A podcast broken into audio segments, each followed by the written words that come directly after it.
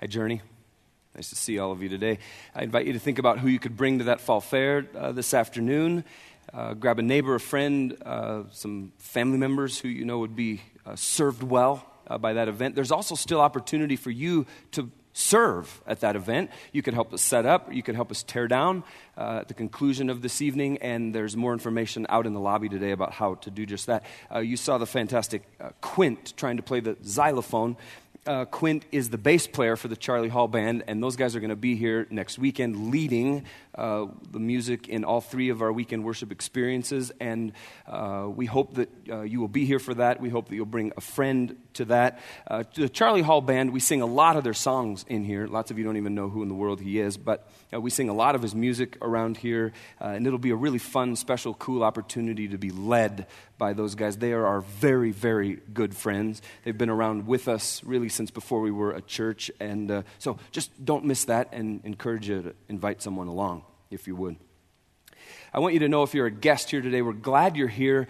Uh, um, though some would say this is a bit of an awkward uh, weekend for you to be here, but I got to be real honest, I rather like it if you're a guest here, maybe for the first time, because I think uh, you'll get a glimpse of who we are as a community today. At least that's what uh, I'm praying. In case you're wondering, I'm not going to talk with you today uh, about uh, from the message series that we call So You Want to Be Rich, as I had intended to do up until early Friday afternoon, because I and a bunch of other leaders around the life and ministry of Journey feel very, very strongly that we need to talk about what happens and how we respond when a leader falls.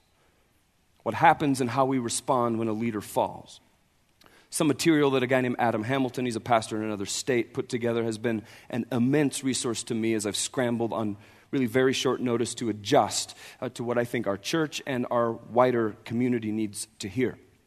As I'm sure you're keenly aware, it's been a very difficult week here in, in Bozeman, around Bozeman High School and around Journey Church. Jim Evans, who is the accused Bozeman High School head track coach, is a brother in Jesus Christ. He and his wife Lindsay are a part of the Journey Church family. Jim has been one of our Journey Church student ministry volunteers. I was made aware very early on Thursday morning by Chris Townley, our student pastor, that Jim Evans had been arrested on Wednesday evening, was being held in jail on charges related to inappropriate contact with students from the Bozeman High School track team, which he coached. The allegations brought against Jim are very serious. What we know is that our legal system will handle those allegations. As of this time, Jim has been charged. He has not entered a plea, nor have those charges reached a final resolution. After I took the call from Chris Townley informing me about what he knew, Chris grabbed his wife Kate, met me and our executive pastor John Oakland over in my office, and we huddled. And we prayed, and then we made our way to the Law and Justice Center to attend Jim's initial court hearing.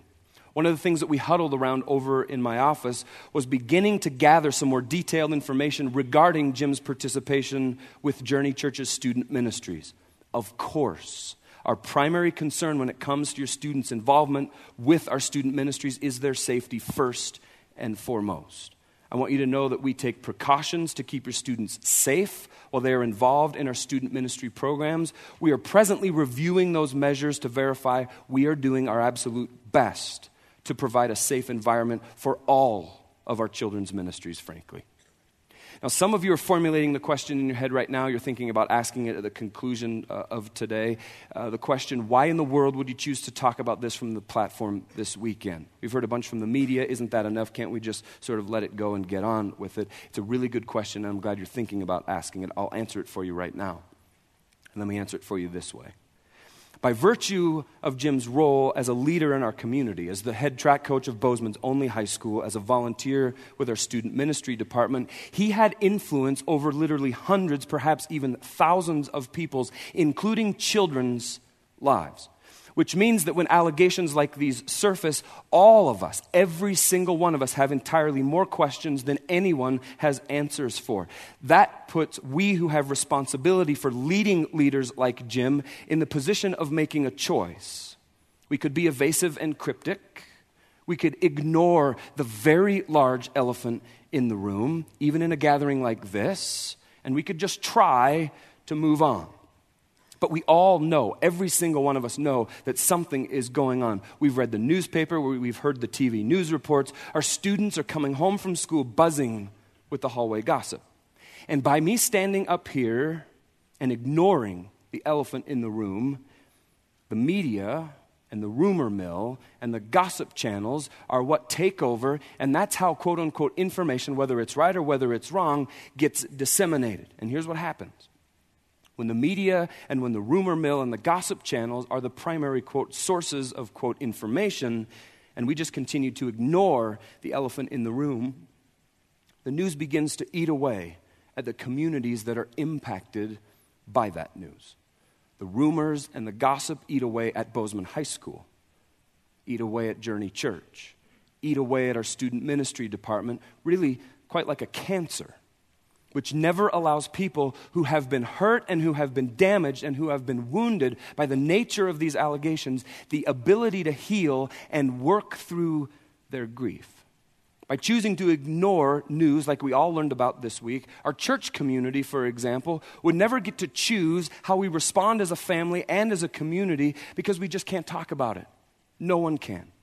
Which means that when you see people out in the community who may have been impacted, damaged, hurt, wounded by this, you don't know what to say and you don't know what to do because you don't know what they know and you can't talk about it.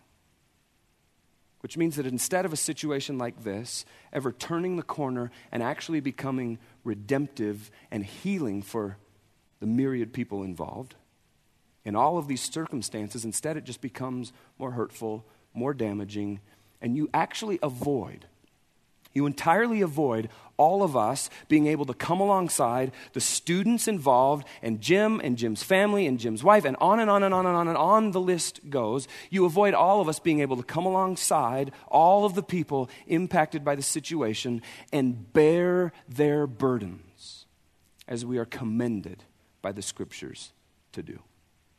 Journey Church is Jim and Lindsay's church family. We are their church lots and lots and lots of students who Jim has coached over the years. They too are a part of our church. We are their church family too. The students whose lives have been impacted by Jim's volunteering through our student ministry department are also a part of our church. We're their church family too. And every single one of those people need every single one of us to come alongside of them in these days and bear their burdens.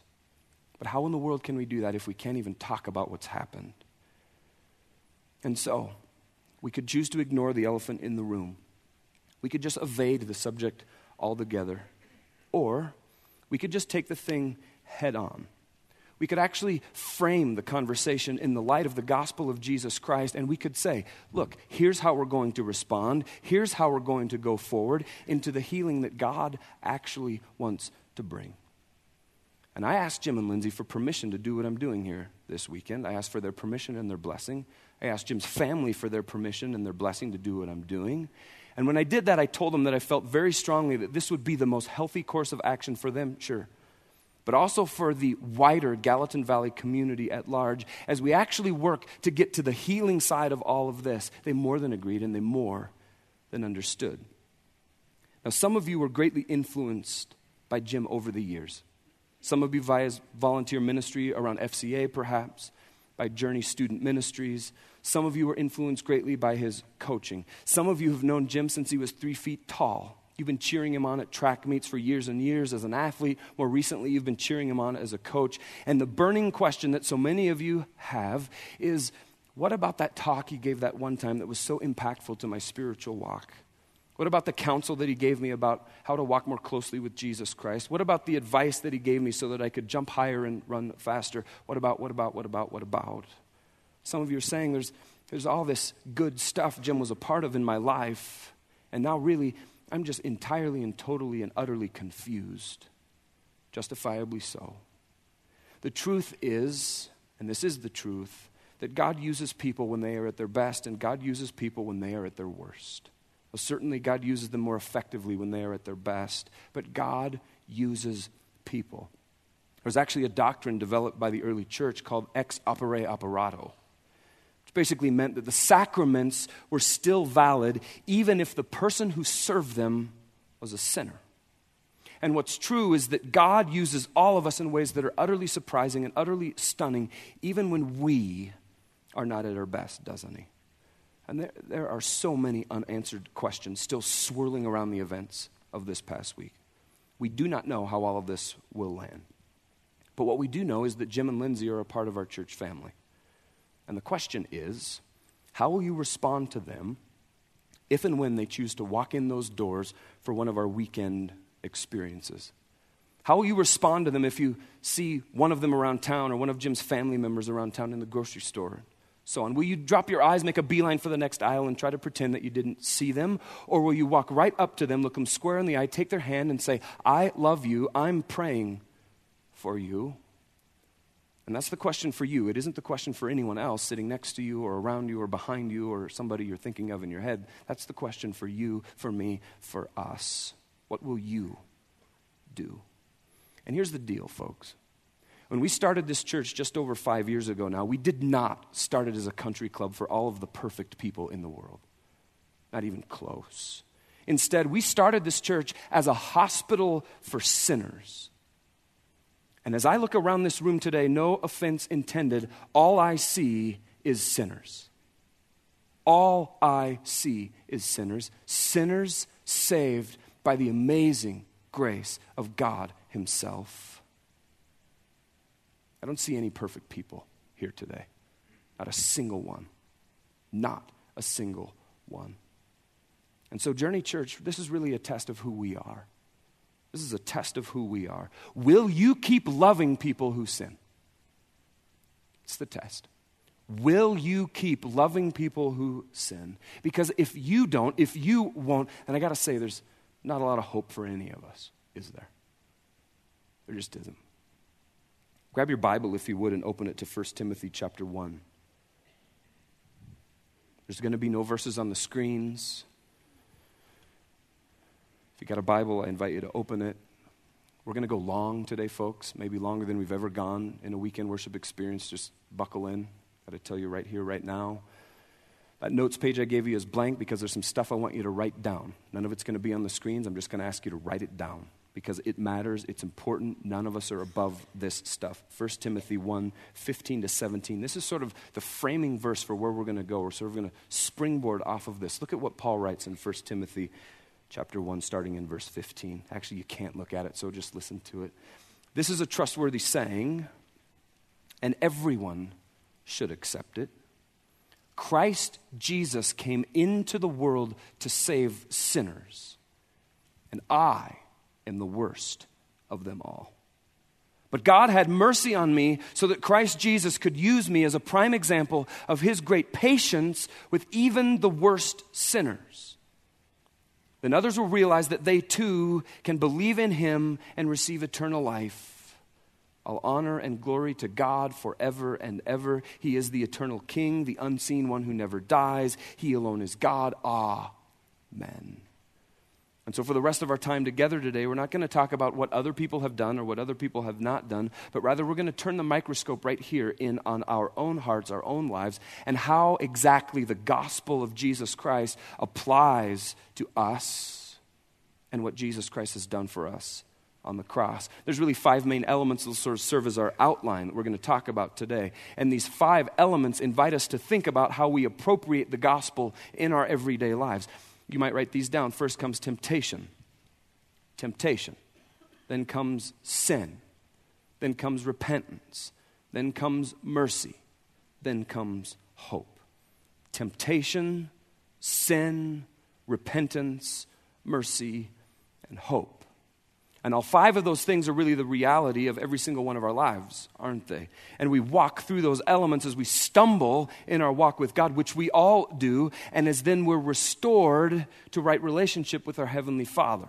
Let's start with the first element, which is temptation. We all know what that is, don't we? Temptation. It's the allure, it's the siren song, it's the appeal for us to do the thing that we know we shouldn't do, absolutely. But even more than that, temptation is actually the allure. It's the siren's song, the appeal to do the things that will actually introduce damage into our relationship with God, will actually damage us at a soul level, will damage other people. Temptation is what will lead to our own personal ship being wrecked. And you know this, that some of the sins that we're tempted to engage in day in and day out, they're just real small sins, aren't they? Very small. So what's the deal if I just eat one more cookie, right? One more cookie a time or two isn't a big deal. But one more cookie a few hundred times could actually lead us to a place of enslavement to food, can't it?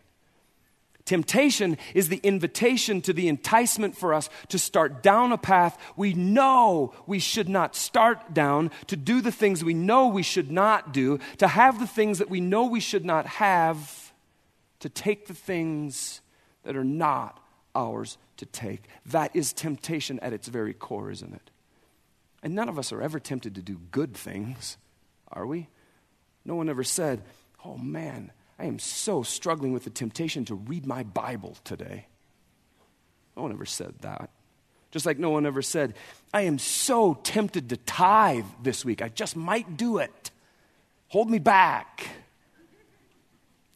That isn't how temptation works, is it? We're tempted to do things we know we shouldn't do because we know that thing will introduce damage into our relationship with God, relationship with others, the inside of us at a soul level. And every last one of us are tempted, aren't we? It's universal to being a human being, Christian or not, we are all tempted. It's the want to touch the thing that has the sign that says, do not touch.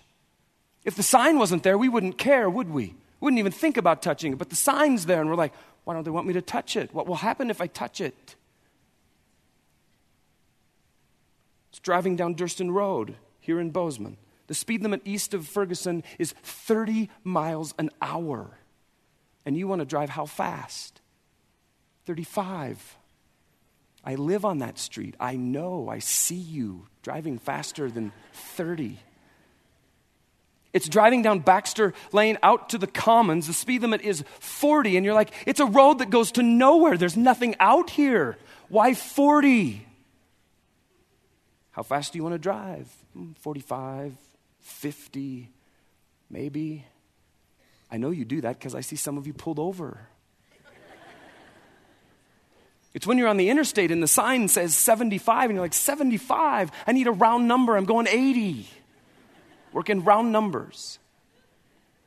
What is it with us that makes us want to do that kind of thing? And temptation is not just a Christian thing either, is it? You know the story of Odysseus from Homer's Odyssey. Odysseus and his men, they're sailing by the island of the Sirens. The sirens are these magical, mystical sea creatures. They sort of look like mermaids, right? They're known for their beautiful singing voices. The music they made was so hypnotic, sailors stopped sailing their ships to listen in.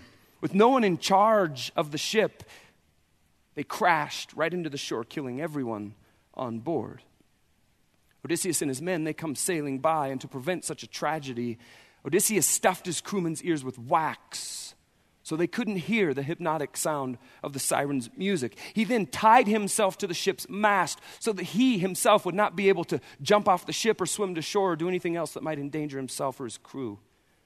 When he heard the siren's magical music, and it worked, it worked. They made it by. But that's not really a sustainable model of temptation avoidance, is it? Lash yourself to the mast of the ship.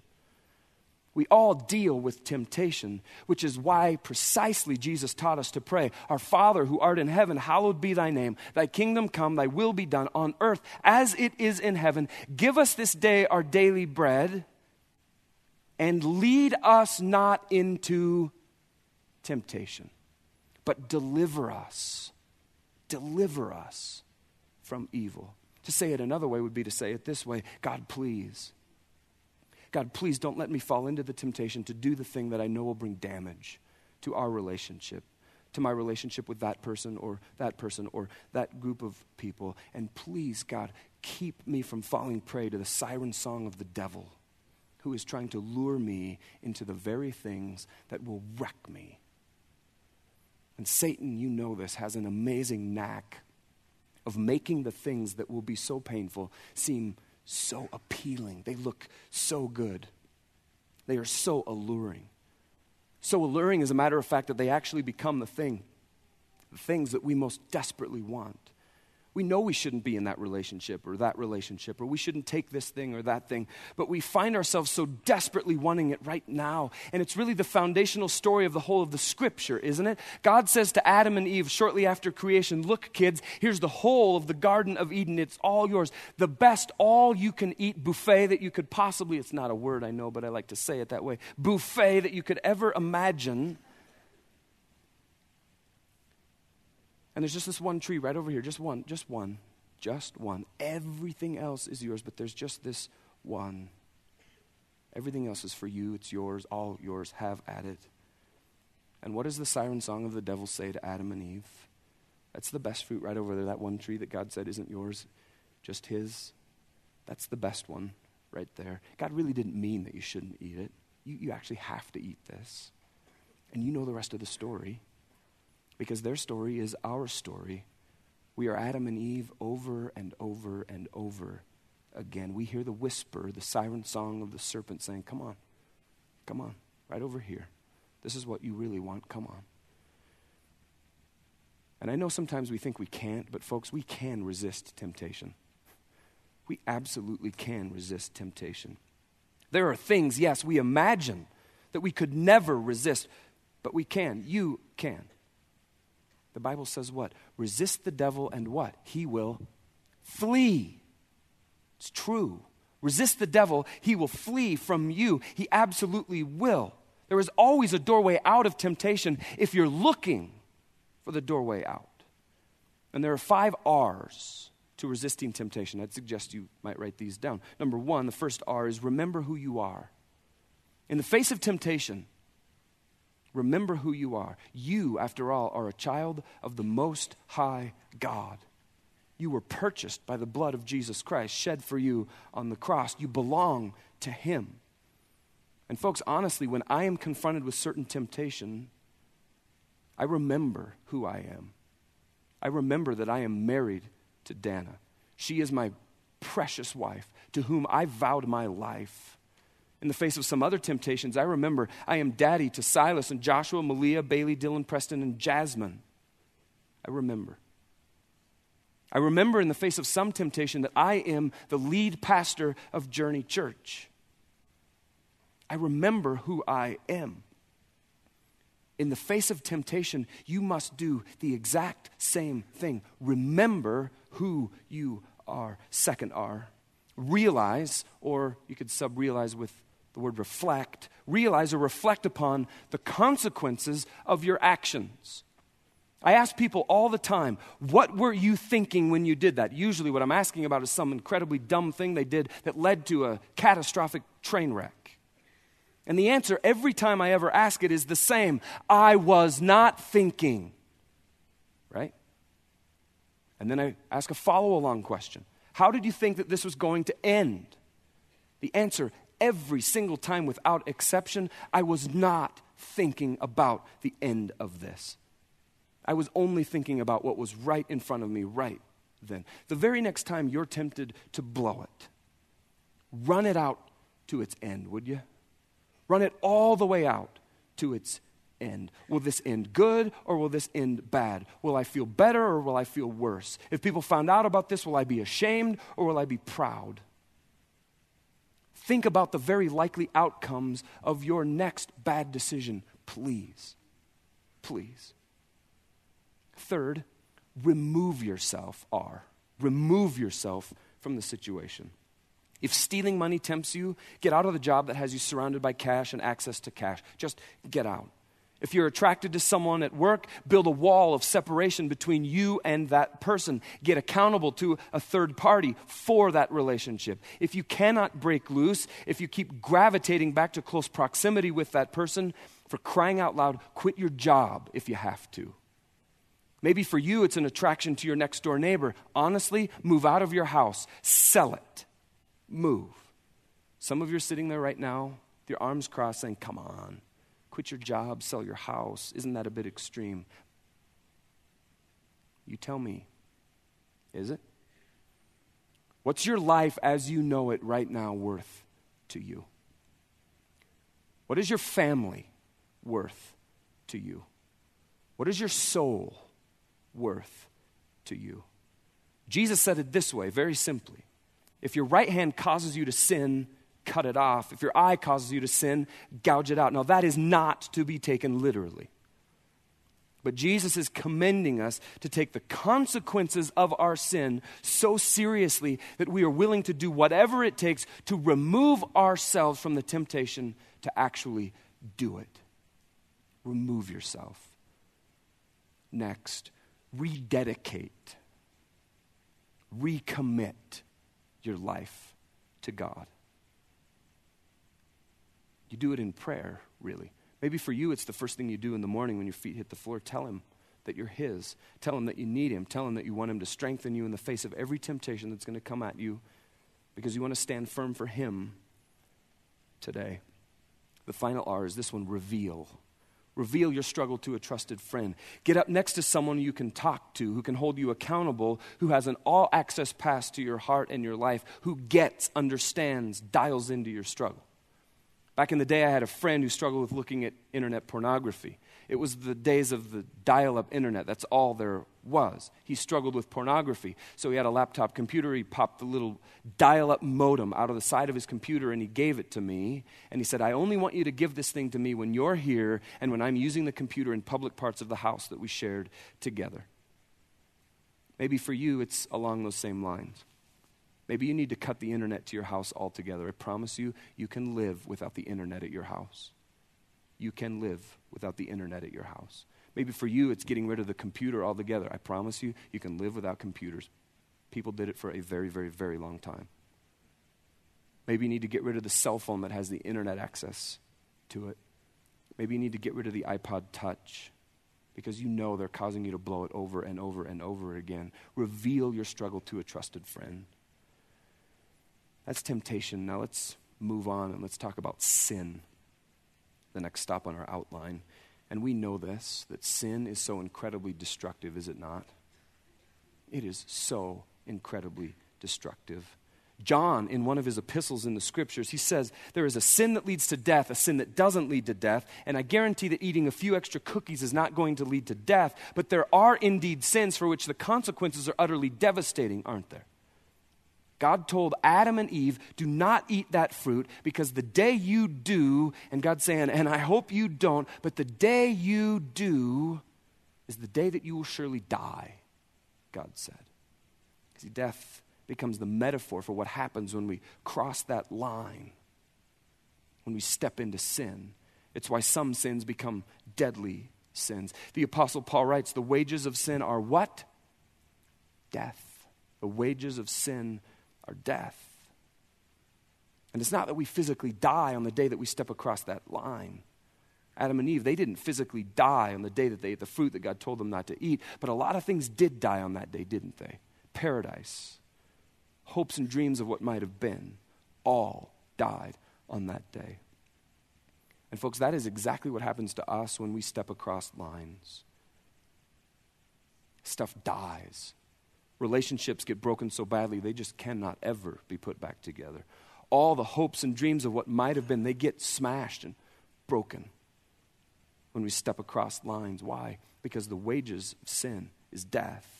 And not only are the wages of sin death, but all have sinned and fall short of the glory of God. There are none who are righteous, not a single one. We all, every one of us, have that propensity to step away from God's will into the opposite of God's plan for our lives which is precisely, get this, which is precisely why there is not a single inch of room for any of us to judge anyone else in their sin.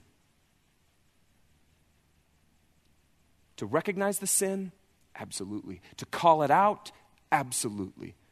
But to decide that we are going to self righteously judge other people, there is not an inch of room. There is no place for it in the life of the Christ follower. Romans chapter 1, the Apostle Paul he starts to work through this very powerful passage. He starts out by denouncing people's sin. First, he denounces the sin of atheism for not believing in God, denounces the sin of not believing in God. Then he talks about people who struggle with sexual immorality. And as you sort of start to read down through that text, you can almost hear the sort of amen corner at the church in Rome. And I'm not pointing at you guys back there for any particular reason. It's just where my arm went at that moment, okay? Not saying anything about you, but you can almost hear the sort of amen corner at the first church of Rome, right? They're, they're pumping their fists in the air, going like, yeah, preach it, Brother Paul, call out the sin, name those sins, right? And then as the text continues to unfold, Paul does something very interesting. He starts continuing to name sins, more sins, like people who envy, people who gossip, people who are disrespectful to their parents, people who want more than they should have, and he keeps going. And you can almost hear it. As he gets to the end of that list, the Amen corner in the first church of Rome was completely silent, I'm sure. And then he starts into chapter 2 of Romans and he says, Therefore, you who judge others, beware. Therefore, you who judge others, you beware. For you have no place to judge others because you yourselves, you struggle with sin. You yourselves, you struggle with sin. And when people who we know and people who we love are accused of some sin or they're found out in their sin, there's this gossip that starts to spread. We all like that, don't we? We like the gossip. Let's just admit it. And it starts to spread because there's just something about talking about other people's sin that, like, maybe makes us feel like we're not quite as bad as they are or something. We're sort of measuring up through the gossip channels. It's what we like to do in the face of other people's sin, being accused of sin and such. And here's what I'm asking you to do be oh so very careful with that, please. Don't do it. Just don't do it. Just stop. Just stop. And then the other thing we want to do when people are found out in their sin, when they're accused of some sin, is we want to cast stones. Don't we? We want to cast stones. John chapter 8, verses 1 through 8 is a section of the Bible that actually circulated independent of the rest of the Gospels of Jesus Christ for some period of time. This story, however, just kept getting told over and over and over again because it was so clearly about Jesus Christ. It was so clearly authentic. It just kept getting told and told and told. But Matthew, Mark, Luke, and John, they never did include it in their original Gospels. So, in the very early part of the second century, an editor of the Gospel of John said, Look, this story must be included someplace in the Gospels. It is so clearly authentic. It is so clearly Jesus. And so they inserted it into the Gospel of John right after chapter 7, before the rest of chapter 8. It's become known as John 8, 1 through 8. That's how it came to be. And lots of you know the story. It's the story of Jesus. He's in the temple courts one day and he's teaching. And the Pharisees, sort of the religious elite of the day, they came to Jesus to test him. They like to do this. The Pharisees, the religious elite of the day, if you recall, they were absolute sticklers for the law. They were dead serious about other people's sin. And really, they saw in Jesus Christ a propensity for him to be very, very soft on sin. That's what they saw in Jesus Christ. They thought he was altogether too easy on sin and sinners and such. You know how in political campaigns, sometimes, uh, uh, I haven't heard it lately, but you hear it on occasion. Uh, one candidate will say about another candidate, they're soft on crime, right? That's what the Pharisees said about Jesus Christ. He's soft on sin. They didn't like that, it bugged them. He ate with sinners, he didn't ask them to repent before he would eat with them. He did not denounce their sins publicly before he ate with them. They were frustrated by this. And so they thought, well, let's craft a test for him. And so they brought to Jesus, as he's teaching in the courts of the temple, a woman who was caught in the very act of adultery. And I don't know, maybe they brought her straight from the bedroom where the indiscretion had gone down. Perhaps she was wrapped. I don't know. It's not a pretty scene, however, it went. And they sort of throw her at the feet of Jesus Christ, right? And there she is, laying in a pile on the floor of the temple courts, terrified. And there's the Pharisees. They've already got the rocks in hand. They're like, loaded up. And they say, Jesus, what are we to do with this woman? Remember, it's a test, right? And they sort of keep going. They're like, Jesus, just in case you don't recall what the Bible says, the Bible says that those who are caught in the act of adultery are to be brought outside the gates of the city And people will take stones and they will pummel the victim to death, pummel them with stones until they stop breathing. That's what the Bible says, Jesus. So, what do you want us to do? And Jesus spoke these next words, and you know these words, whether you've ever read the Bible or not. They're so powerful, they're so profound that they've actually become part of our cultural wisdom, and they were spoken first by Jesus Christ himself. He looks at these bloodthirsty Pharisees with their rocks already in their hands, and he says, Okay, the one of you who has never sinned, you what? You cast the first stone, you throw the first stone. And all those guys could do was step back, look at each other, drop their stones, and quietly walk away. And in case you're wondering around Journey Church, we do not throw stones. We do not throw stones. And we're not about to start today. Not even close. Remember, Journey Church was started to gather sinners, of which I am one and so are you. And our desire is to look at the sinners and recognize the sin. Yes, absolutely. We do not just dismiss sin around here, but also see the mercy and the grace of our God. No stones journey, no stones thrown here. Which brings us to the final elements of salvation, of which repentance is a vital part.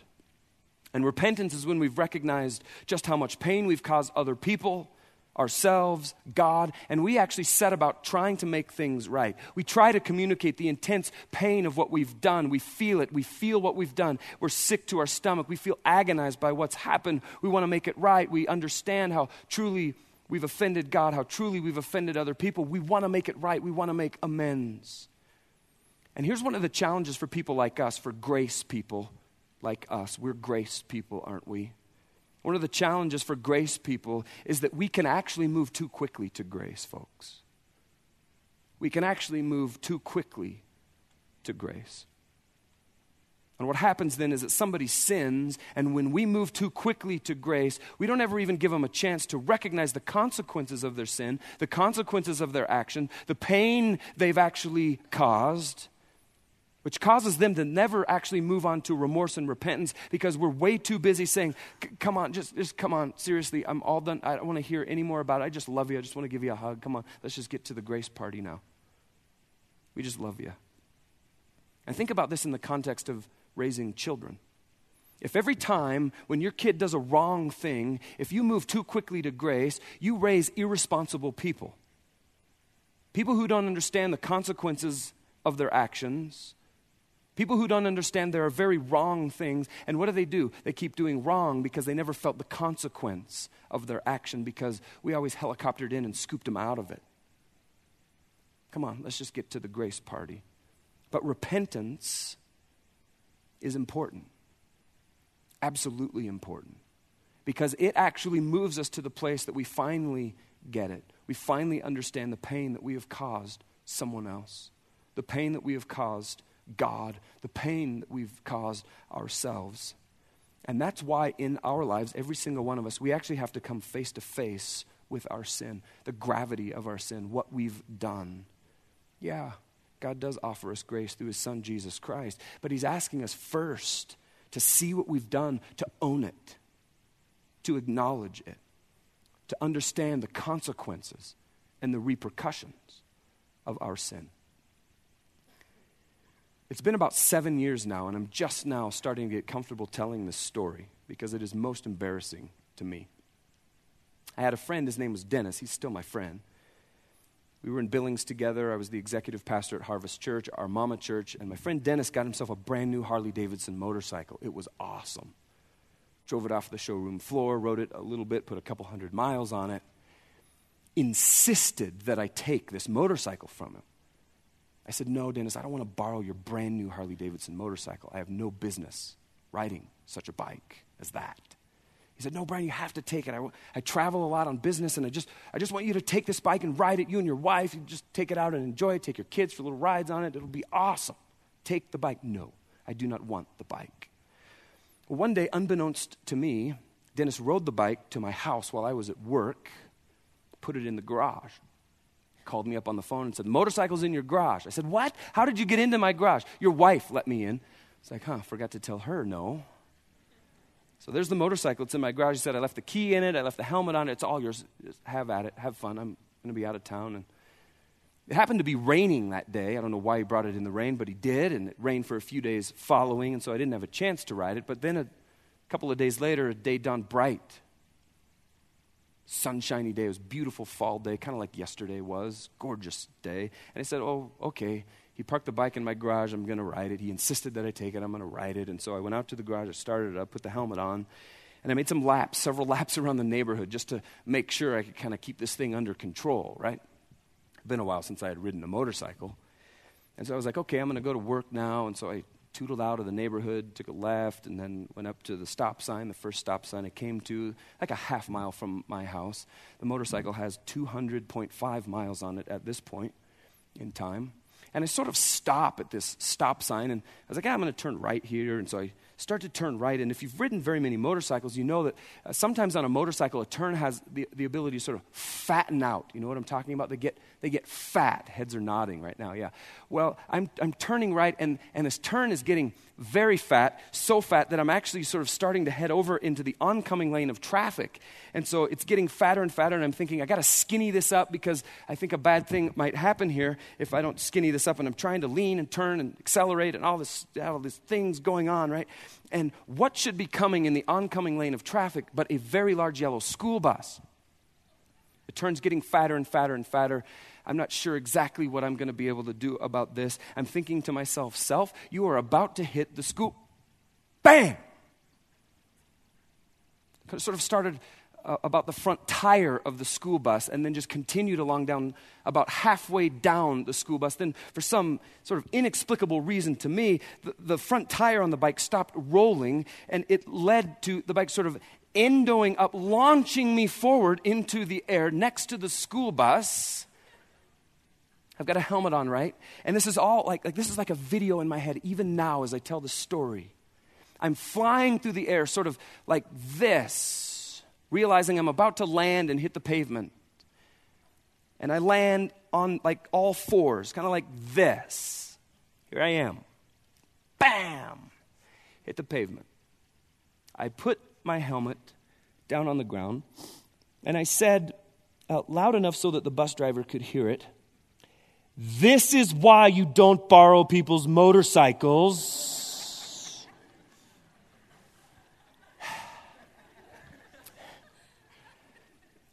And remember, I'm alongside the school bus. It's stopped because we crashed. And I looked up, and there's all these little seven year olds laughing at me. Not my finest moment. And so I, I got up, and uh, by this time, the bus driver has radioed in to bus driving headquarters that she's been in a collision with a motorcycle. Well, right, whoever's on the other end of that call runs that out to a place of, oh my gosh, a bus and a motorcycle collision. This is awful. So she summons every emergency response vehicle, I think in the Yellowstone Valley, showed up. The only thing that didn't come was the help helicopter, thank God. Fire trucks and ambulances and police cars and right, I'm a pastor at a pretty large church in town, right? So I know way too many people who are showing up. I'd just like to sort of slink off, but I can't. Pastor, you all right? Yep, I'm fine. The police officer sort of took over the investigation. They launched an investigation to see what had happened. Who's this idiot riding the motorcycle? I could have told him that. Not much to investigate there. He sort of pulls me alongside. He says, Pastor, I'm going to have to cite you. I said, I imagined as much. What are you going to have to cite me for? Well, uh, I'm going to start with careless driving. Yep, mm-hmm. Figure that one. And they said, I'm looking at your driver's license here, and I don't see anything on here about a motorcycle. Into, mm-hmm, yeah, mm-hmm, yeah. This is why you don't borrow people's motorcycles. I said, okay, I'll take, take the ticket, and I'll take the laughing. And so after all of that, you know, everybody, finally, the laughing children went away, and the ambulances didn't need to treat me. I was, I was fine. My shoulder hurt but I was fine.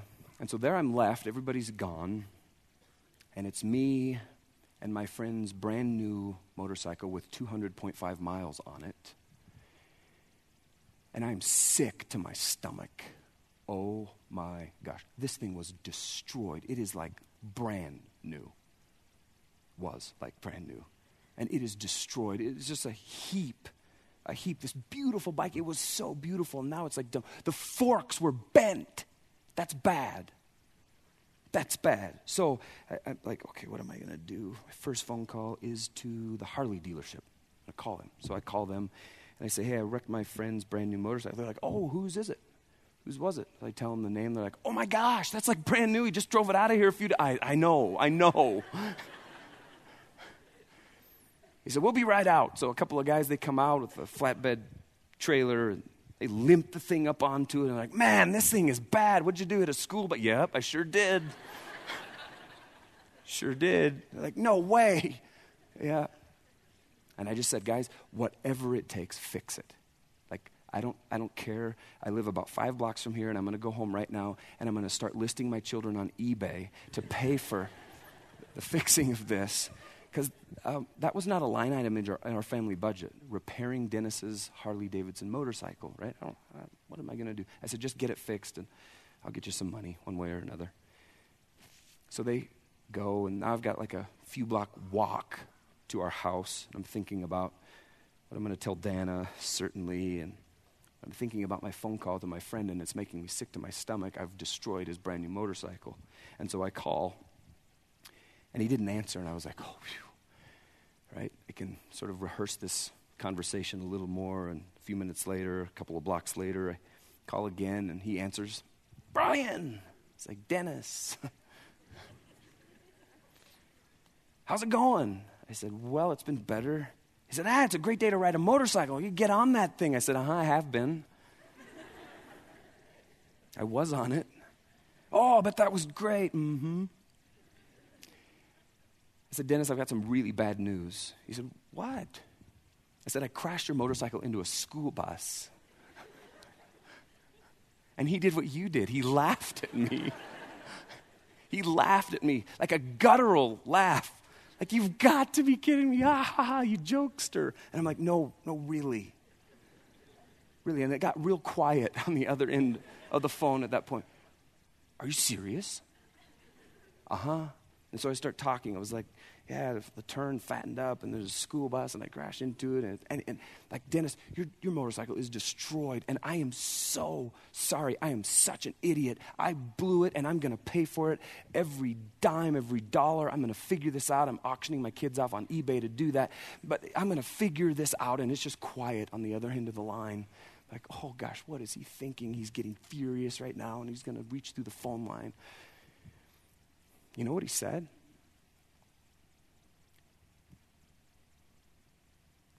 Brian, he said, it's just a motorcycle. Are you okay? It's just a motorcycle. I said, Dennis, I'm fine, but it's not just a motorcycle. It's your motorcycle, and I, and I wrecked it, and I'm so sorry. Please forgive me, and I'm going to make it right. I'm going to I'm going to fix this thing. He said, just stop. Just stop. It's just a motorcycle. I said, I've sent it to the Harley dealership, and they're already starting to work on it. He's like, no, no, stop. I'm going to call those guys, and I'm going to give them my insurance information, and we're going to turn this into my insurance company, and they're going to pay for it. And you're not going to pay a dollar, not a single dollar, because it's just a motorcycle. Well, didn't uh, you know? I'm trying to argue. I'm like, no, just stop, stop. That was seven years ago. To this day, I've not given him a single dollar for the repair of that motorcycle. It cost several thousand dollars to fix it. I'm not giving him a dime. And that, my friends, is an incredible example of both repentance and mercy, isn't it? Repentance and mercy. It's getting what you don't deserve and not what you do deserve. Our God is rich in mercy. He is abounding in steadfast love. It's who He is, it's what He does. That is the focus of the gospel of Jesus Christ. He came to save sinners. I am the worst of them all, Paul says. And he says a whole bunch of other things about sin as well. God does. He says, Though they are as scarlet, I will make them white as snow. As far as the east is from the west, so far shall I remove your sins from you. This is my body, broken for you. This is the blood of my new covenant, poured out for you, for many, for the forgiveness of your sins. That is the gospel of Jesus Christ. That's it. Jesus Christ paid the price that we deserve to pay, but didn't have to. He took upon himself the suffering, the pain, all the ways that we would try to make amends with him. He took it all upon himself on the cross. That is the gospel that we repent, that he paid a price that he didn't have to pay, and that he offers us incredible mercy. And Jesus offering us mercy challenges us to be merciful friends. The prayer that Jesus taught his disciples to pray forgive us our trespasses as we what? Forgive those who trespass against us. As we forgive those who trespass against us. In the same proportion that we have been forgiven, we forgive others in the same proportion. One day, Jesus told a story about a man who had owed his master a great debt. The master demanded repayment. The man begs his master for mercy. He doesn't have the bucks, he can't do it. The master mercifully forgave the debt. The guy who had been granted mercy, incredible mercy and forgiveness, he goes out and he finds a guy who owes him a mere pittance. And he throws the guy in prison because he refused to pay him because he didn't have the money. And you know what Jesus says about that? That man will be judged in the same way that he has judged he will be judged in the same way that he judged. Because the mercy you show is the mercy you receive. And this is why, when we talk about how we respond to other people when they violated God's law, when they have sinned, we remember first and foremost, before we judge anybody, before we gossip, before we call anybody to talk about what happened, we remember how broken and how sinful we are, and how much mercy was appropriated to our account, to our lives. We remember that. And Journey Church, days like these are moments that define who we are, what we are at the very core of our beings. This is a defining moment. And the question that is staring each and every one of us square in the eye is who are we as a church? Who are we as a church? What kind of church are we really? Are we the kind of church who picks up stones and throws them at our wounded? Are we the kind of people who demonstrate great mercy because we have received great mercy? And all of that lands, the final stop on our outline, it lands in a place of hope, doesn't it? I've thought about it a lot over the last few days, and I've thought if I had the ability to gather every single person who may have been affected by the events of the past few days, every single one, if I could gather them in a room like this, I'd say very few things, but here would be one of them. I'd say, look, here's the deal. As black as this hole seems at this moment, as deep as this pain is, at this moment. As absolutely gut wrenching as this is, this is not a hopeless situation. This is not a hopeless situation. There is always hope. Because God is the God of the second chance. God is the God of the new beginning. And absolutely, yes, there is pain. Yes, there will be scars. Yes, this will be hard. Maybe the hardest thing you'll ever have to navigate in your entire life. There will be repentance. There will be mercy shown. And yes, some dreams have died in all of this. But God will give new dreams, won't He? Because God is the God of the new beginning. God is the God of the second chance. Your best days are not all behind you. You, with God's help, can and will navigate all of this. You will emerge on the other side of this. And yes, God does have great things in store up ahead that none of us even know about because we cannot see them right now. And that's because there is always, always hope. I want to end with this. If you just close your eyes for a, brief moment, And I want you to get in your mind's eye the very worst thing that you've ever done. Just get it in your mind's eye right now. The very worst thing you've ever done, the most vile, repulsive action, word, whatever it is, get it in your mind's eye right now. Got it? And I want you to ask yourself this question Would you want the rest of your life defined by that? And just open your eyes up, and I want to tell you something. I am so grateful that my life is not defined by the very worst thing that I have ever done. And in these days, no one's life has to be. No one's life has to be, and neither does yours. Why? Because God is rich in mercy. God is abounding in steadfast love. You take your things and set them aside, and I just invite you to move into a posture of prayer, listening and interaction with God. I invite you to do that now.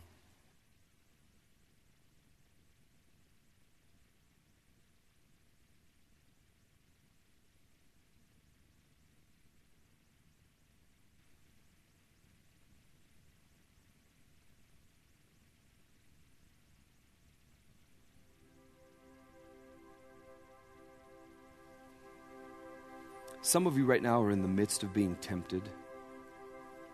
You feel it. The siren's song drawing your heart and your life. You've heard the temptation. It's just right there. Maybe your hand's even on the doorknob and you're thinking about walking through. I want to suggest that this, folks, is your day to resist. This is your day to resist. This is your day to remember who you are. This is your day to rededicate yourself to God. This is your day to reflect upon the consequences if you do turn that doorknob and walk through that door. This is your day to enlist God's help to stand fast in the face of that temptation resist the devil, he will flee from you. And would you just right where you are, would you just talk to God about that? If you're in the midst of being tempted, just talk to God about that. Be honest with Him. Acknowledge, God, I need you. I need you. Help me. Stand firm, stand fast in the face of that temptation. Now, there's others of you sitting here today, and you've stepped across lines. You took the bait of the temptation and you turned the doorknob and you walked through, and you know who you are. I don't. It's just a you and God deal. You do. And you're involved in something, you're involved with someone that if it were to become public, if it were to come to light, the consequences would be earth shattering. And sure, maybe, just maybe, only you and God will ever know about it. But I want to suggest to you that this is your day to call it off to stop it once and for all. This is your day to say to God, I know, God, this is wrong. I choose you instead of that. Maybe this is your day to say, God, have mercy upon me, a sinner. Make me clean, make me new. This is your day to confess before God. And this might be your day to open your life to a personal relationship with Him for the very first time. And you can do that by praying along with me right where you're sitting, a prayer that goes something like this God, I'm a sinner. I'm in desperate need of a Savior. Would you please, God, come into my life? I get it. Jesus died on the cross in my place for me to bring me back to you, God. And I repent. I repent. I turn from my sins. I turn from my own path, my own stuff. I'm going your way. God, I want a new life in you. Please give me that new life. And if that's your prayer today, would you just lift your hand right where you are and lock eyes with me, just right where you are? And yeah, right there. Right there, sir. Way to go. The back. And right here, yes. And right there, yes. Back there, both of you. Way to go. And over here, yes, yes. And back there, yes. Yes. Right there, yes. And back there, yes. I'm saying yes with you. Absolutely yes. Right there, yes. You're saying yes to God. I'm saying yes with you.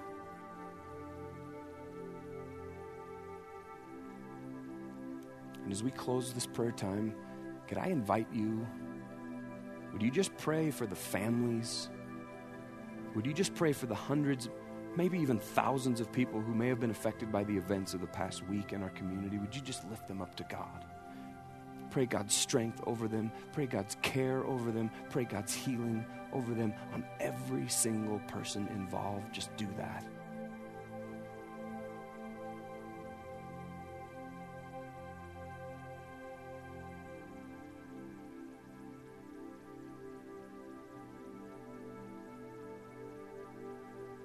And God, we're saying individually and corporately that we're committing ourselves anew to you.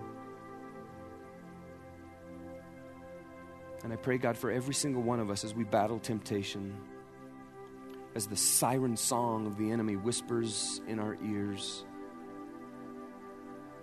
that we would be able to identify that voice where it comes from, that we would be able to stand firm, remain steadfast, to resist him, to honor you with our lives, God.